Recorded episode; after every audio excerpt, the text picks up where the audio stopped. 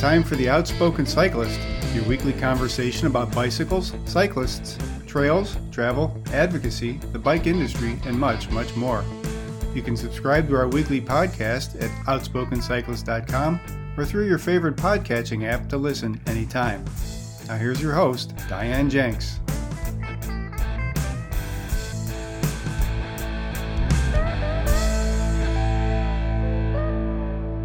And welcome to The Outspoken Cyclist. I'm your host, Diane Jenks. Thanks for joining me today. Today's episode is about one man and his life as told in a new documentary, as well as a new biographical novel. Marshall Major Taylor is a name so many of us know, yet what do we really know about the man? Todd Gould is an Emmy Award winning producer and author who lives and works in Bloomington, Indiana.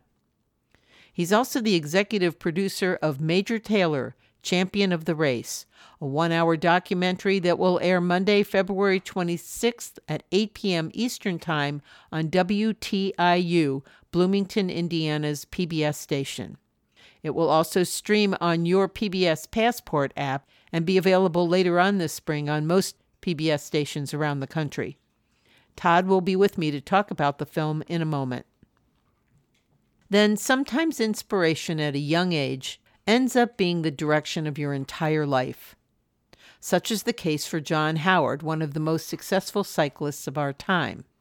Among some of his feats, John won a gold medal at the 1971 Pan Am Games road race as a member of the U.S. Army cycling team. He took first place at the 1981 Hawaiian Ironman, raced in three separate Summer Olympics, and came in second in the inaugural Race Across America in 1982.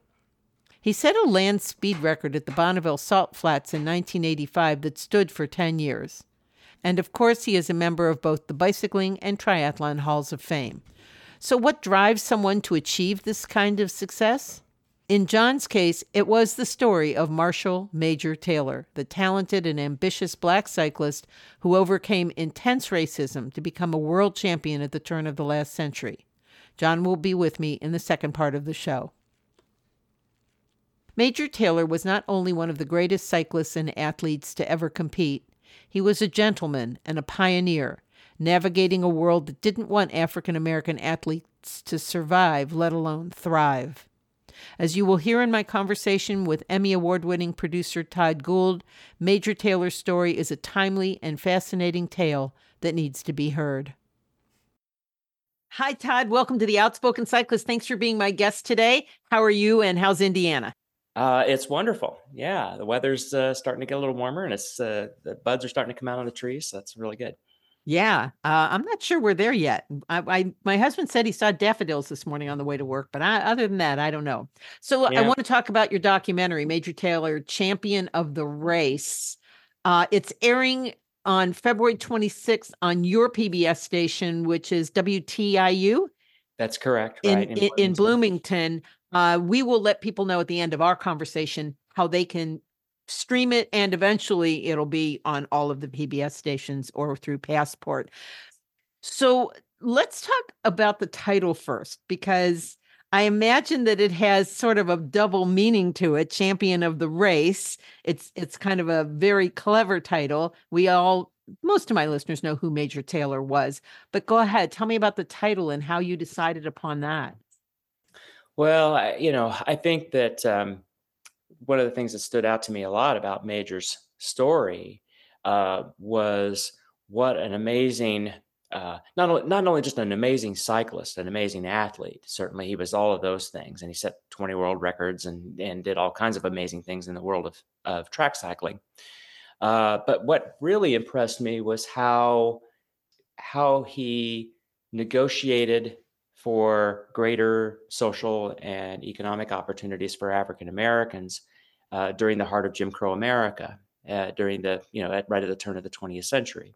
So to to have him figure out how to gain greater agency, how to uh, negotiate contracts uh, to to to compete in a number of these races, especially ones in in towns where he was not welcome uh, to to stay and uh, to stay at a hotel or to eat at a restaurant. Um, you know, this was really uh, the heart of Jim Crow America that he was trying to travel through. And yet he did it with such class and such style um, that he was referred to as a race man. So that was, and of course, then if you're asking about the title, then of course, then I've just started thinking about race, racing, race relations, and uh, and so I, I, would I would argue that champion of the race uh, does have a double meaning, and and it's and I think it's very appropriate on both parts. I agree. I agree. I think it's a great title. A great Thank title. Thank so, you. where did you get a lot of the documentation in this film, uh, uh, the information? You've got some luminaries. Um, another one is on the show with you this week, John Howard, whose book is out right now, The Black yes. Cyclone, which is also right. about Major Taylor. So, this whole show is about Major Taylor. Uh, tell us who who else is in the documentary, and then I want to go through a little bit of how you, what you're covering for, from the start to finish. Of course, um, we we've had some really great response from people that uh, you know had heard a lot, had heard about Major's story, uh, had felt like maybe it was undertold, underrepresented. His story had been underrepresented, right? And uh, and I thought it was interesting that we had a number of different athletes and sports executives, um, n- not just uh, not just African American pioneers, but female pioneers, LGBTQ pioneers, uh, Hispanic, and you know a lot of them reflect back and say, you know, if Major Taylor hadn't done what he did, I wouldn't be able to do what I do, right? So, so it's it's more it's more than just about about a bunch of old stuff that happened a long time ago, but actually has a, a rich legacy today that athletes, sports executives, uh, people in social activism, community activism, uh, all see those same themes pop up in Major Taylor's story, and and uh, and I think it resonates with a lot of people that way.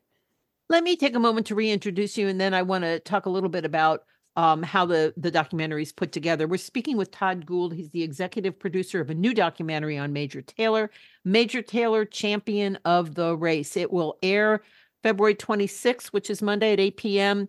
on WTIU out of Indiana, and you're going to be able to stream it after that or through your PBS Passport app of which I hope everybody has one. Big fan of PBS here. yeah, yeah. Thank you. Well, thanks. We'll we'll, we'll take the plug. Um, there you go. yeah. So I just uh, just real quick to answer your question from before too. In terms of other luminaries, you know, we had a, a number of um, you know gold medal uh, athletes, uh, top uh, folks at ESPN and the Washington Post. Uh, we have uh, Jonathan Jackson, who is Jesse Jackson's son. He's a congressman from Illinois, and he's pushing now currently to get a House resolution bill passed in Congress uh, to posthumously award Taylor with the Congressional Gold Medal. That's and great. It, it, so yeah, so all these things sort of came together, and and uh, it's been wonderful for me to to go to all these different places all over the United States to talk to people about this particular history, and the, each of them in their own ways working to try to remember Major Taylor and and his not only just his life but his legacy. Well, uh, it's very interesting that you have original music. You have a mezzo soprano who is actually voicing the documentary. You have, is it Brandon Mars- Marsalis? Sure. So Branford, yeah, Branford, Branford Marsalis. Yeah, Come on, Diane. you know it's Branford. yeah, three-time Grammy Award winner. Yeah, uh, is is reading the passages from Major Taylor's autobiography, which is really terrific because that's a lot of uh, first person accounts, you know, that kind of thing. So it's, uh, you know, I did this, I saw this, I felt this way. That, there's that that kind of power in that. So Branford brings uh, Major Taylor's voice to life through the reading of these passages in his autobiography. And then Marietta Simpson, who is the the uh, mezzo soprano from the Philadelphia Philharmonic, and she's the primary narrator uh, for the film. And uh, and then Tyrone Cooper, who's a five-time Emmy Award winner in terms of musical so- score and soundtrack, is recording. He, Tyrone and I are, are, pals. We've we've been we've been together for a long time, and he's he's scored a number of different documentaries for me. So uh, and they're all just wonderful. And and each of these folks lending their time and their talents to this. Uh, I think it comes back again to Major's story and uh, how people found his story to be so compelling and that they wanted to be a part of it. So I, am just the, I'm the conduit, you know. They, they just come through me to, to produce something really cool, and that and that's what's. I get that. I think it's awesome. I think it's just yeah. awesome. How long is the film? Sixty minutes. Oh, good. Yep. So I mean, you you can hardly tell his life in 60 minutes, but I'll bet you can pick up some of the best highlights of it. Right. And and you know, initially I had started out trying to make this show a little longer, more like a feature length 90 minute film. But I think it was really more of a question of distribution and uh, you know, we could get say two thirds of the stations across America to pick up a 90 minute show, but we could get, you know, 98% of stations covering an hour show. So, so I, so I sort of opted to cut it down and, and, uh, and have it shared more widely across the US. It also gives people the opportunity to get a taste of Major Taylor and maybe do a little more digging on their own. I mean, there's a lot out there now, uh, and more and more all the time, it seems. So yeah. I, I want to take a moment to talk about your I think it's the 29th, of course, February 29th, leap year, that mm-hmm. you're doing a question and answer session. It's sold out, I understand, at the at the, at the museum, uh, Indiana State Museum. What are you going to be talking about there, though? Well, so it'll it'll we'll be screening the film, uh, and that'll be sort of a premiere screening, and then uh, and there's there's several people in the documentary itself, uh, historians, uh, archivists, uh, Major Taylor's great granddaughter is coming in from Hawaii. Oh, nice. And so yeah, it's great. And uh, so I thought it might be rather than just do a Q&A with me as the TV producer, I thought it might be more interesting to watch the film and then here's five people you just saw in the film all up on stage and you could ask any one of them questions. Uh, you know, because I thought, well, maybe you know, there's certain historians that are going to know a lot more about Taylor's history. There's some that just know about the history of uh, race relations at the time period, and then of course you got Major's great granddaughter, and you could actually talk to somebody in Major Taylor's family if you. There wish. you go. There yes. you go. Well, a lot of people may or may not know that for all his successes and for all of the records he set, and for the competition, his his abilities were really unmatched in the day. The man died penniless. Yeah, and I don't know how you end the film, but uh, I, I'm I'm pretty sure that um, it will make people very sad to know that. Yes, I mean, and and we we explore that to a certain degree, you know, in terms of what happened for him financially and and that kind of thing. I mean, a lot of it had to do with just the the pressures of the Great Depression uh, were hitting everybody hard at, at, at the time, and Major was just trying to reinvent himself once again. So he he was done. He he, he was too old to race anymore competitively. So he opted in, like a lot of the uh, bicycle uh, manufacturers did at the time. They started switching over to automobile production, and and Taylor actually got a, a couple of patents on uh, what was essentially what we call today a steel belted radial tire for for automobiles. And so he had been working on that, but then at the same time that he was socking a lot of his own money investing in um, the, these car parts. At the same time, uh, he's he's uh, got a weakened heart. He's got several diseases that are coming on. So there's a lot of physical ailments, and then that takes money and time and resources. And so uh, that, and you know, just simply a, a 15 year career of just horrible racist uh, practices that he had to face and overcome. And I think it just, I think it just beat him up. You know, it was, just, I mean, it was, yeah. I, I think, I, I, I would almost say, I think that he would die of a broken heart because of, of, um, because I think he was trying so hard to push out greater opportunity, economic opportunity, social uh, opportunity, cultural opportunity, and uh, and he was just the tip of the spear. I mean, he I mean, it was just him by himself. I mean, he didn't have teammates, you know, he, and he's the only black face in the crowd. And in the United States, that didn't bode well. It did not bode well for him because there were so many places that that did not allow him to stay or to race or to eat. He ends up ultimately going over to, to Europe for a while, and and then there he's treated like a king, uh, because the, the the bicycle riders and racers in France just thought he was like this bronze Adonis, is what they called him. Uh, a lot, a lot of, a lot of words that were very uh, glowing, you know, excited, you know. Um, and I think he found that agency there, you know, when he was touring around the, the world. Same thing in Australia for a period of time, but.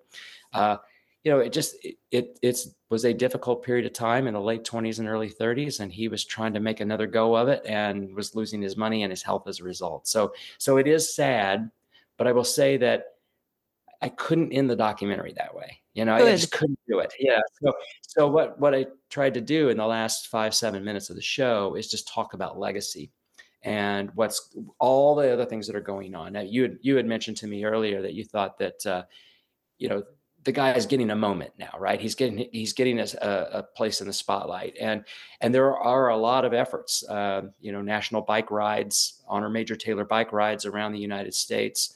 I know there's a new initiative up in the Bronzeville district in Chicago where they're trying to restore some areas where Major Taylor had lived for a period of time. Uh, certainly in Worcester, Massachusetts, they do a pretty good job of remembering him. Right. Uh, with the statue and the street and the museum and a bunch of other things that are there in Worcester. So I, I left it on that note, you know, with school children reading about him, right, with uh, you know museum exhibits and in a much more sort of uplifting tone, which I think that that's what I, would like to think that that's what Major Taylor would have wanted is to say, you know, let's look at the big picture and see not only just what you know I did as Major Taylor, right, but but also what we all of us together, white and black, coming together and, and making um, great opportunities happen.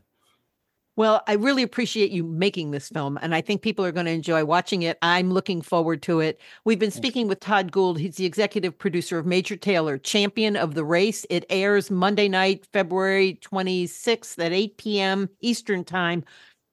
WTIU out of Bloomington, Indiana's uh, PBS station. You'll pick it up through your passport, and then it'll become available on your PBS station nationwide sometime later this late spring. Thank you so much for making this film. Thank you so much for talking with me. I really appreciate it. And I'm very excited that Major Taylor is getting his day. Yay. Yep. I, that's, that's the goal, right? So, yeah. Thanks. My thanks to Todd for not only joining me today, but for producing this film. And if you are inclined, let your representatives know that a congressional gold medal is a great idea, even posthumously, for the incomparable Major Taylor. The documentary Major Taylor, Champion of the Race, airs tomorrow evening, February 26th at 8 p.m. Eastern on WTIU and streaming on your PBS Passport app. Find a link to the film at outspokencyclist.com or WTIU.org. Let's take a short break, and when we return, we'll speak with cycling great John Howard about his new book, The Black Cyclone A Hero the World Forgot. You're listening to The Outspoken Cyclist.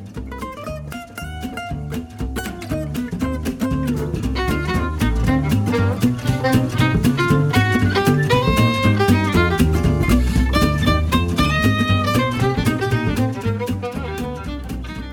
are back on The Outspoken Cyclist. I'm your host, Diane Jenks.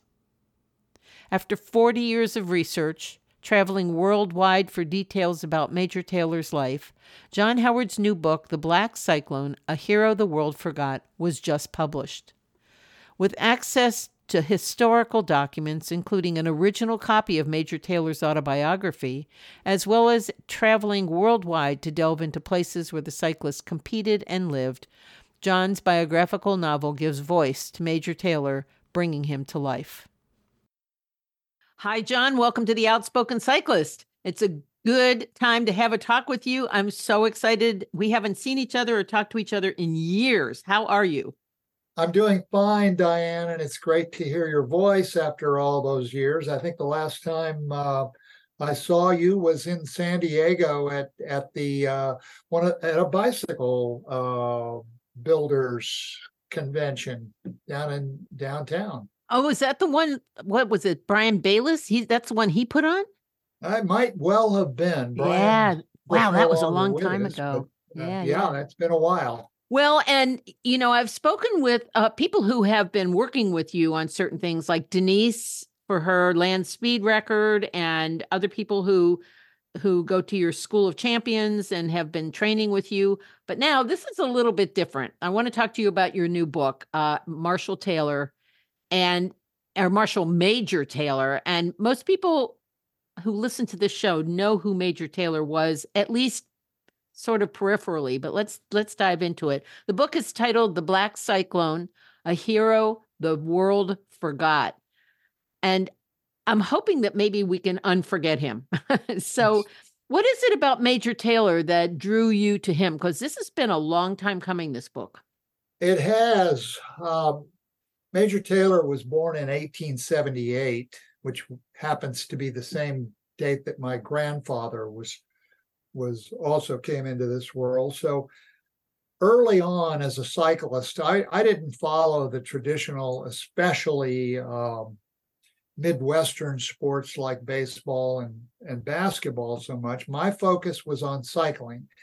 And from almost the earliest uh, readings, I, I, had an opportunity to read his uh, Major Taylor's original autobiography, and I have a historical copy of it uh, today. But during that period, I started getting into cycling on a, a fairly serious level. And Major Taylor was my hero. To be perfectly uh, straightforward about that, I I revered him uh, and his his perspective of having to race as a black athlete in a period when it was very difficult to do that most people, most white people could not understand nature's gift of speed, certainly to Major Taylor or other African American athletes, uh, of which there were very, very few in the 1800s.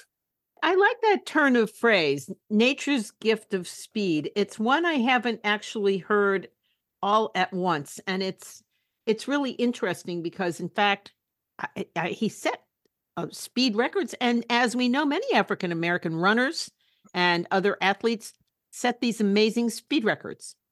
Well, it's it's a phenomenon that that can be traced. Uh, uh, I don't know how, how far back we want to trace it because it becomes a, a racial issue very quickly when you True. start looking at at the the reasons African Americans are so gifted but it's it, it, biologically it comes about from from a white muscle fibers. These are the fast twitch fibers in the human body that allow athletes to be labeled slow or fast. Uh, you know, uh, major taylor had a blend of both.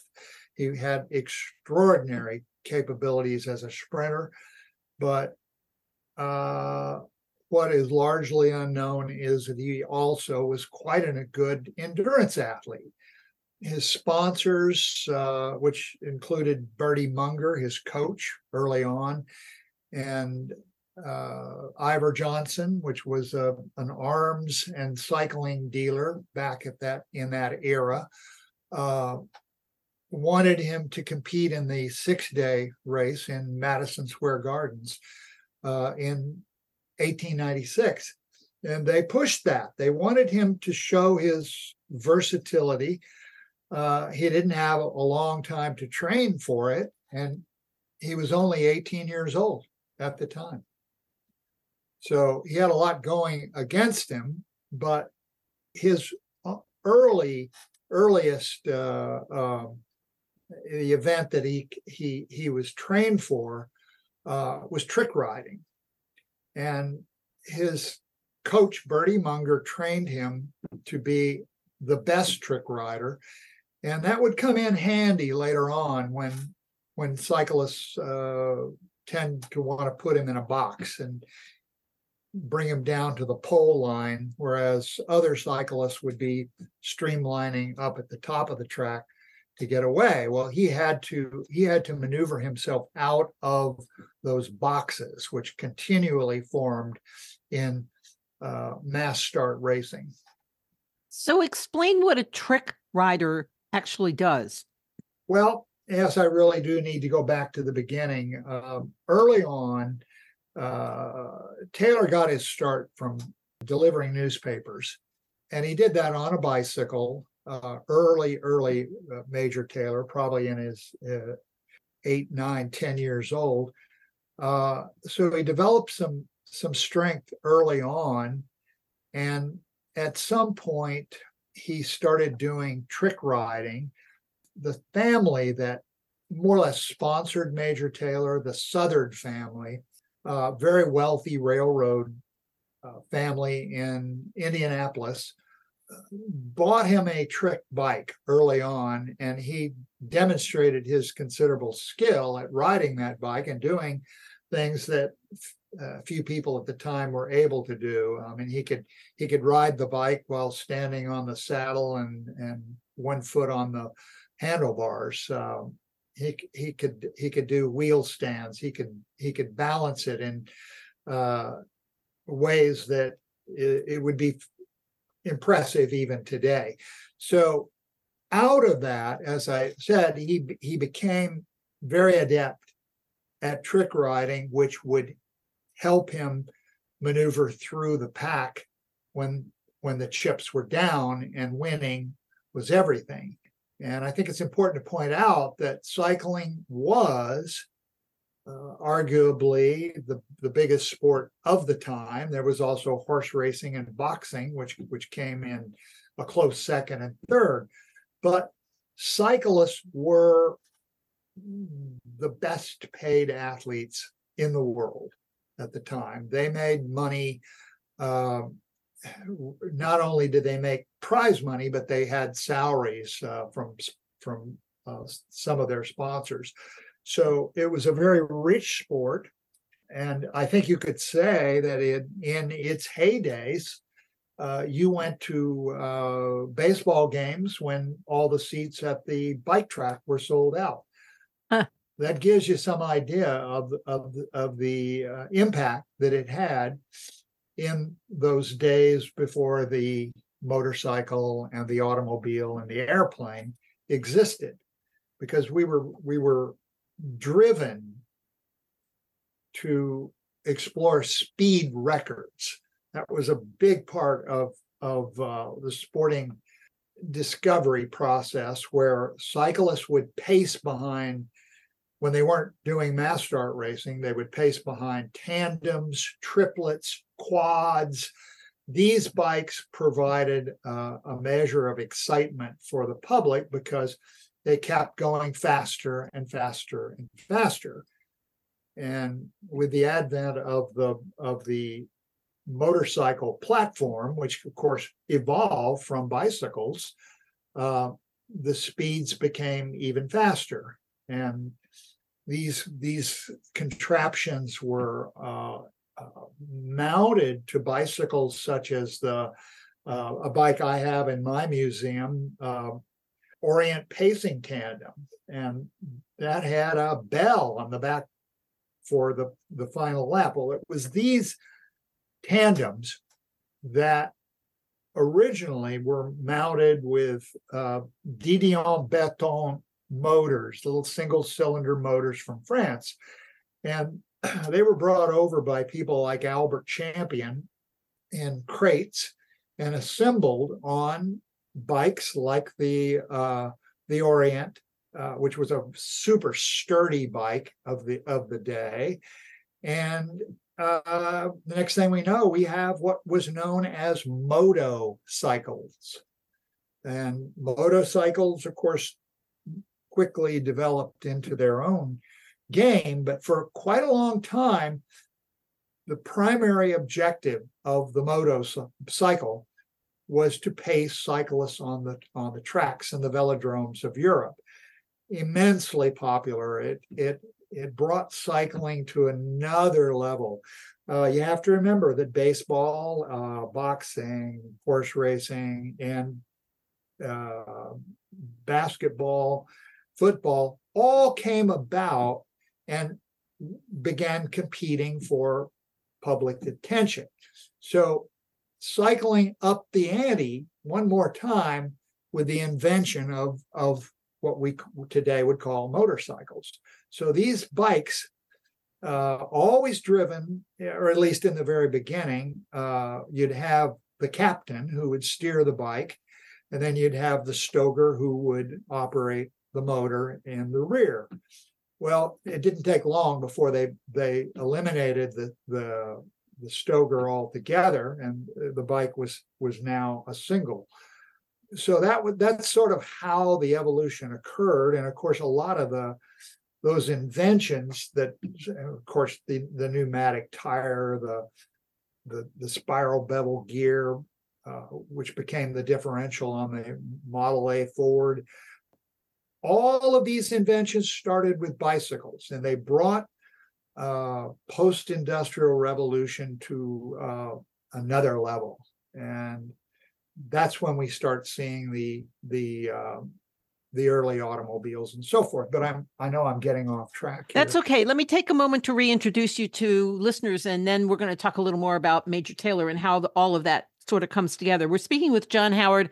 I will not enumerate his accolades because they are many and over many many years. John and I met back in 1985 or 86 uh, when he came here in Northeast Ohio to do uh, a half Ironman, and he gave this really interesting um, sort of workshop lecture in, in front of it. And we became friends then. I've known him so obviously a few years. And he has done RAAM and he has won the Ironman and he was our U.S. national champion uh, umpteen times. Did you or did you not race for the Army? I, is that right? Uh, that was one of the first things that I did, Diane. I I I was uh, fortunately selected. Most of my company ended up in Vietnam, but uh, it was a period when we were evolving from the all draft era in the in the military to uh, the all volunteer, and it was important for the, the the military services, and that included all the military services, to offer young men because at the time young women didn't didn't participate right. uh, in an athletic program which would would so we were we were really the first sports advocates of them in the military and we had a, a facility back in Fort Hamilton New York and on Staten Island and that was the first, Army's first real cycling team. Actually, there was one in '64 as well with Jack Simes and a few other uh, luminaries of the sport. But '68 was the was the uh, organization of all branches of the service, and we all served and competed in bicycle racing and traveled to Europe for the CISM Games and uh, represented our country in the Pan American Games, which uh, we did well. I won a gold medal in the Pan Am Games, and my teammates took home three bronze medals. So out of that, we got to play for the next uh, year and represent. A few of us represented the U.S. Uh, in the Olympics in uh, Munich, Germany. Wow, and that was that was a very interesting Olympics that I do not really want to get into. Let's take a short break and we'll be back to talk with John Howard some more. You're listening to The Outspoken Cyclist.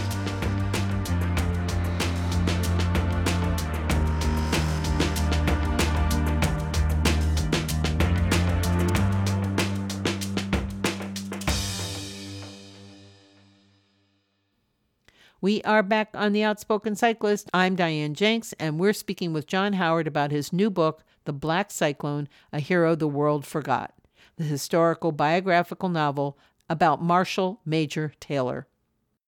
Let's go back to Major Taylor for a second because he was sort of forced to go to Europe in a way and race in Europe. Let's talk a little bit about the way he was treated as this amazing elite cyclist I had to have some sort of a jealousy piece to it, but things did not go well for him here in this country.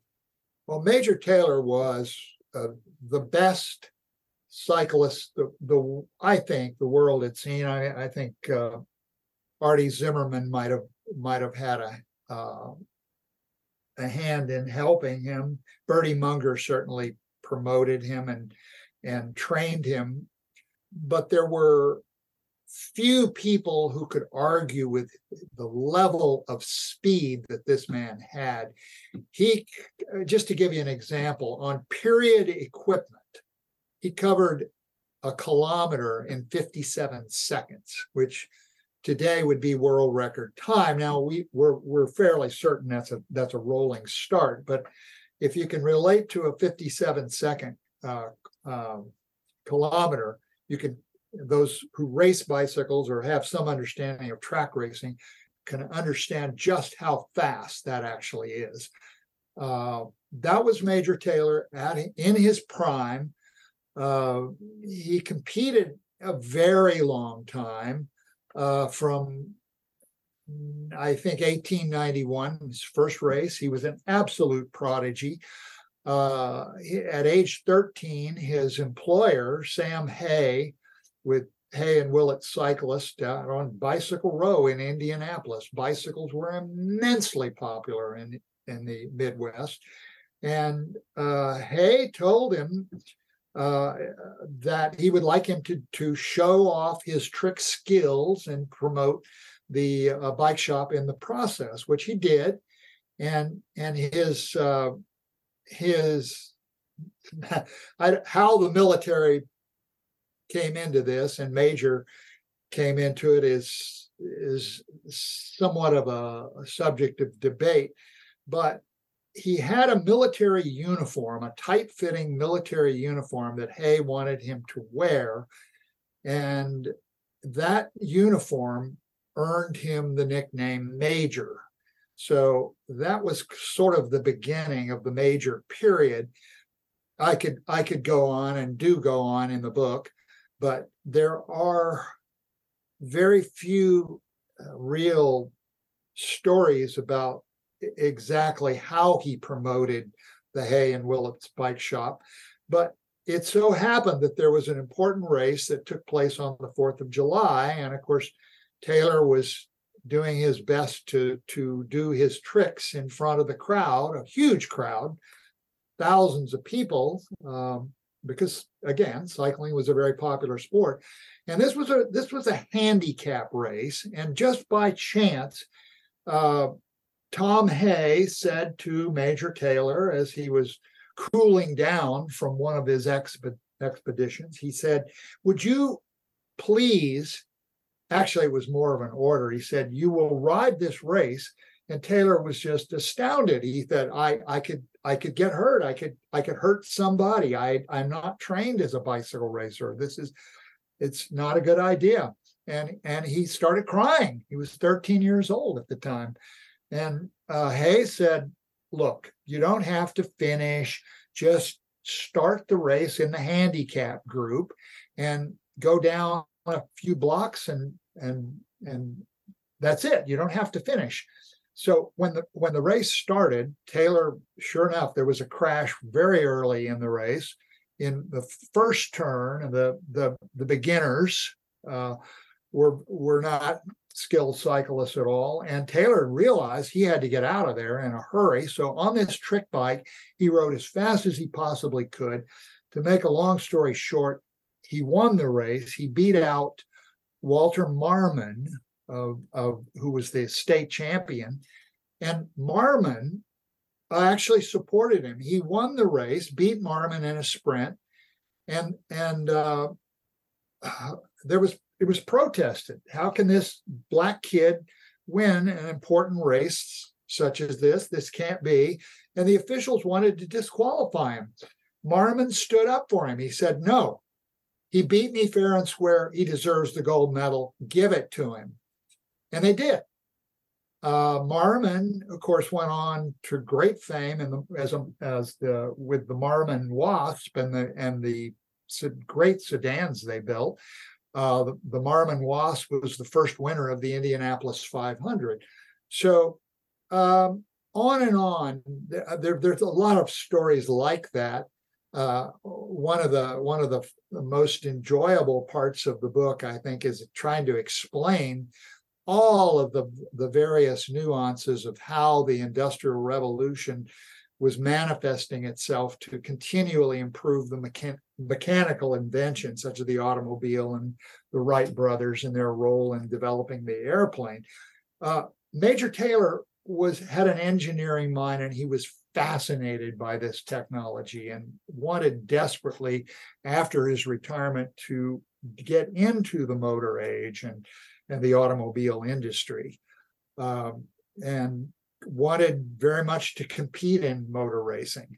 Uh, well, that didn't happen, but onward, uh, I, I, apologize for getting ahead of myself. That's exactly how I do when I'm.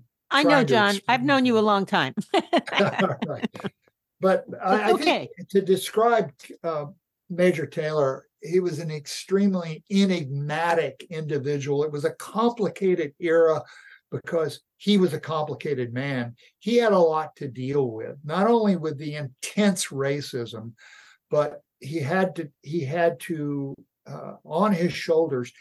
He represented African American athletes and and uh, he did that extraordinarily well. Um, one of the, the the very first experiences that he had uh, after well, I, I could describe the first experience and and early on uh, when he was trying his best to learn the new game of basketball. He, athletes of the era were very versatile and he really wanted to learn basketball. Well, his buds, uh, there were about five of them, were ushered into the YMCA in downtown Indianapolis. And as they were coming into the building to sign up to learn the new prep game of basketball, uh, the director called him out. He said, "Your son, you're uh, to one of the uh, white boys who was there. He said, Your attendant is not allowed in this facility. He'll have to spend the rest of the time in the gallery watching you play. And so they very reluctantly went through with that. But in his autobiography, uh, Major Taylor refers back to that continually as the monster of prejudice. And that was his first introduction uh, prior to that, he led a very uh, uh, safe and innocent life. But very quickly, he was transformed into a different world uh, a world of bicycle racing, long train rides to races, training on dirt roads. Uh, and and the persistence of of of racism and and bigotry that would follow him for his entire career. And did did that racism force him to go to Europe? Is that how it happened? It did, but a couple of things prompted that. And it wasn't easy. Everything in Major Taylor's life was complicated. Uh, he was in Savannah, Georgia. We go into a great depth on this one uh, because it happened uh, where he took a train ride to Savannah to get out of the cold weather so that he could train. And while he was in Savannah, he had an encounter with the triplet. Yeah, again, remembering that cycling was very, very popular in the South. Uh, Atlanta was one of the, the, the real hot centers of, of activity, and some of the greats, uh, like Bobby Walthour, came out of Atlanta. So, so the South was very big on cycling, and Major Taylor had a a, a little run in with a triplet, which was uh, steered by uh, a real, I, I know only way to put it, sons of the Confederacy, uh, who told him in no uncertain terms that they didn't want him to pace behind their triplet. And he proceeded to drop this triplet, which is not an easy thing to do. And and to show his power, he he literally rode away from him. Well, by the time he got back to his rooming house in Savannah, a note with a rock tied to it came crashing through the the the, the window, and the note basically said, uh, using the N word, if you're not out of Savannah by sundown, you will be sorry. And he left promptly, only to be uh, to to ride a race ba- uh, in the spring in Taunton, Pennsylvania, not far from Philadelphia. And you got to remember these guys were riding for a paycheck, a big one. So what happened is not clear, but another rider who outweighed Taylor by almost 50 pounds, uh, his name his name was uh, Becker uh, was crowded on the on the uh, track uh, at the at the catch fence, and it was a dirt track, and Taylor put him in there, and and whether he did that on purpose or not is anybody's guess, but I think it's safe to say that Major Taylor had a sort of Jekyll and Hyde personality when it came to his racing. He took it very seriously. So, so what happened was uh, Becker did not qualify, but Taylor did. And as he was cooling down, Becker came up from behind him, grabbed him by the neck, and wrenched him off his bike. His bike went sailing into the infield, and he proceeded to strangle him to the point where he became unconscious for almost 15 minutes. And if it hadn't been for the constable with a billy club, he would have killed him right then and there. So that actually prompted Major Taylor to to consider the uh, uh, possibility of racing in Europe. He was in great demand after winning the World Championship in in uh, 1899, uh, and also the American Championship in 1898. So everybody wanted to see the World Championship perform, and and and uh, in Europe it was uh, bring on the Negro Volant. So they were ready to pay Major Taylor an extraordinary amount of money to bring him to Europe. Uh, Robert Coquelle and uh, uh, Victor Breyer uh, were the two promoters that that wanted Taylor desperately wanted Taylor in Europe, but there was one big problem. Major Taylor was a Christian. He believed wholeheartedly that his power came through his maker and that God rode with him every mile of the way. And he promised his mother on her deathbed that he would never race on the Sabbath. And that there's there is a eh, Diane, indulge me. I want to read a quote here from Aeschylus, who was the father of Greek tragedy. And this, of course, is part of the book. Aeschylus said, even in our sleep, pain that we cannot forget falls drop by drop upon the heart until in our own despair, against our will, comes wisdom through the awful grace of God.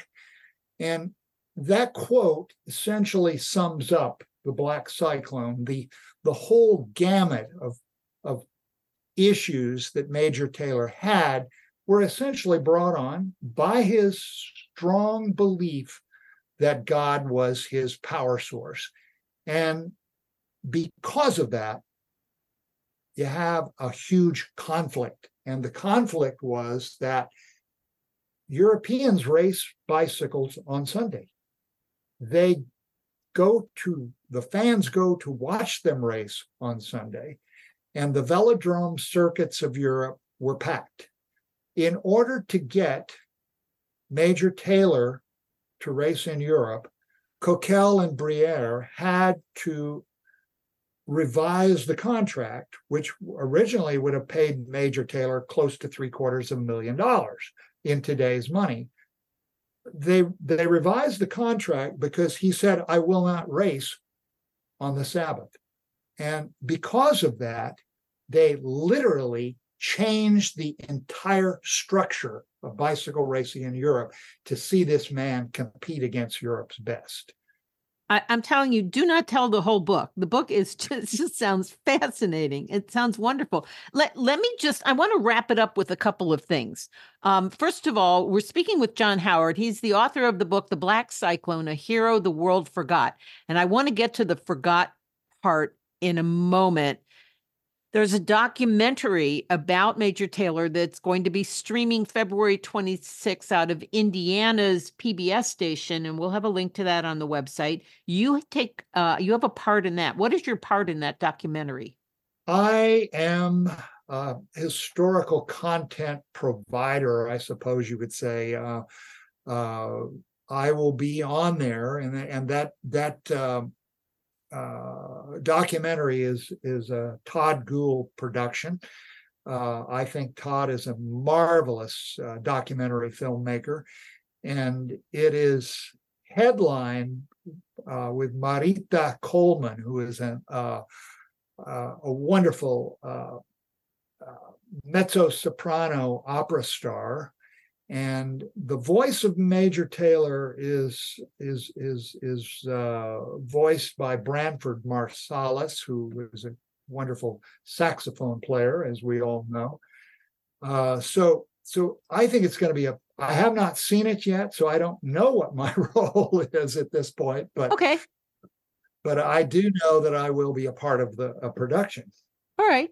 Well, here's what I want to wrap up before we tell listeners how to get a copy of the book. Uh, I want to know how Major Taylor ended up dying the way he did, and which was pretty much penniless. Well, uh, it, again, the complexities, uh, and and I I don't I can't go into too much detail. Uh, no. He came up with, he was a brilliant inventor. In addition to everything else Major Taylor had, uh, in the in the bicycle factory in Indianapolis with Birdie Munger, who who who started the business, uh, and later with with uh, Iver Johnson, he learned the trade of machinist. Had actually he got a deferment in World War One to to stay out of it uh, on the basis of his machining skills, and we believe that he his first uh, uh, invention was this incredible spring wheel uh, which he invested heavily in, as well as uh, uh Fred Johnson at, at Iver Johnson. Um. so, what happened was that they were unable to secure a patent, and somebody else essentially ripped it off. So uh, that was sort of the, the spiraling downward uh, that occurred, and it it did not end well for Major Taylor. In spite of being the one of the wealthiest uh, African Americans in America, and one of the uh, highest paid athletes in the world, he essentially died penniless and was buried in a pauper's grave. Uh, it reminds me of the Amadeus story, if you've seen that film. Um, yeah and and it it has that sort of blend to it. And yes we do tell the rest of the story as as i think as best we can within the information but i was very fortunate early in my uh, interest level of, of major taylor to meet sydney taylor brown his daughter. And through sydney i traveled to pittsburgh twice and made hours of, of, of, of taped interviews with Sydney so that I could get what Paul Harvey called the rest of the story. And that's that's Sydney's contribution to the book. Uh, I'm the only person alive at this point to have actually interviewed her. She died at 102. Wow. And I will say that there were there were a number of, of pioneers who remembered Taylor, like Alf Goullet, who I met uh, on a sunny day in New Jersey. And, and Alf also lived to be 102, believe it or not. And, and he loaned Major Taylor his favorite bicycle for Taylor's final race, the Old Timers event in Newark in 1917. Wow, what a great way to end this conversation. 1917, that was a long time ago. We've been speaking with John Howard. His new book is The Black Cyclone A Hero the World Forgot. It's a story of Marshall Major Taylor. Uh, I think everybody who knows anything about the man or has heard anything will want to read the book. Clearly, you have done your homework and have conveyed it in this book. I, it's pretty exciting. Diane, one more thing that I would like to add. Um, unlike the other excellent biographies on Major Taylor, uh, beginning with Andrew Ritchie and finishing uh, with Michael Kranish, uh, this is not a biography. This is a biographical novel. And unlike the other books, we actually give Taylor and his contemporaries voices. And I think that's the critical difference in understanding. And, and I feel that, that uh, my co author, Renee Maurer, and I can do that because of the research, the level of research that I've been doing for over 40 years. I've traveled to Paris, the uh, the bibliothèque in Paris was a wonderful source of information, as was the uh, the Rum Library in Sydney, Australia. I, I traveled to Sydney to to uh, the, the cricket grounds to see. Uh, of course, that track is long gone, as is the Parc du Princes in Paris. But some of the places still have a sort of aura to them, and the microfiche labs are just full of information about Major Taylor. So from that and and my fabulous uh, discussions with with Sydney Taylor Brown, I learned how her father actually lived and all of the of the issues that followed his retirement. Of course, she was born in uh, in the early part of the of the 20th century and it doesn't doesn't know that much about his early days, but uh, to his credit, Major Taylor came out with a wonderful autobiography that that uh, again tells the rest of the story. So if you're interested in getting a copy of the book, it's majortaylorstory.com. You can get it there. You can probably get it in all the usual places, but by all means, support your local bookshop, support uh, the Major Taylor Story uh, project. I think it's really an exciting book, and I'm glad you wrote it. Congratulations on it. And I, I can't wait to see the documentary too, which is again February 26th. It'll start streaming from WTIU in Indiana. John, thank you so much for talking with me and uh, for writing this book. I think it's really important. Thank you, Diane. It's been a pleasure. My thanks to John for joining me on the show today. You can get a copy of The Black Cyclone, A Hero the World Forgot, at majortaylorstory.com. I think it's probably one you'll want in your cycling library. John also sent me a photo of the pacing tandem that he mentioned in our conversation from his collection, which you can find along with other links, photos, and a transcript of the show at outspokencyclist.com. Thank you for listening. I hope you enjoyed the show. Remember to subscribe to the podcast on your favorite app, follow us on Instagram, Facebook, and Twitter or X. And please feel free to leave a comment on our website too. So until next time, stay safe, stay well, and remember, there is always time for a ride. Bye bye.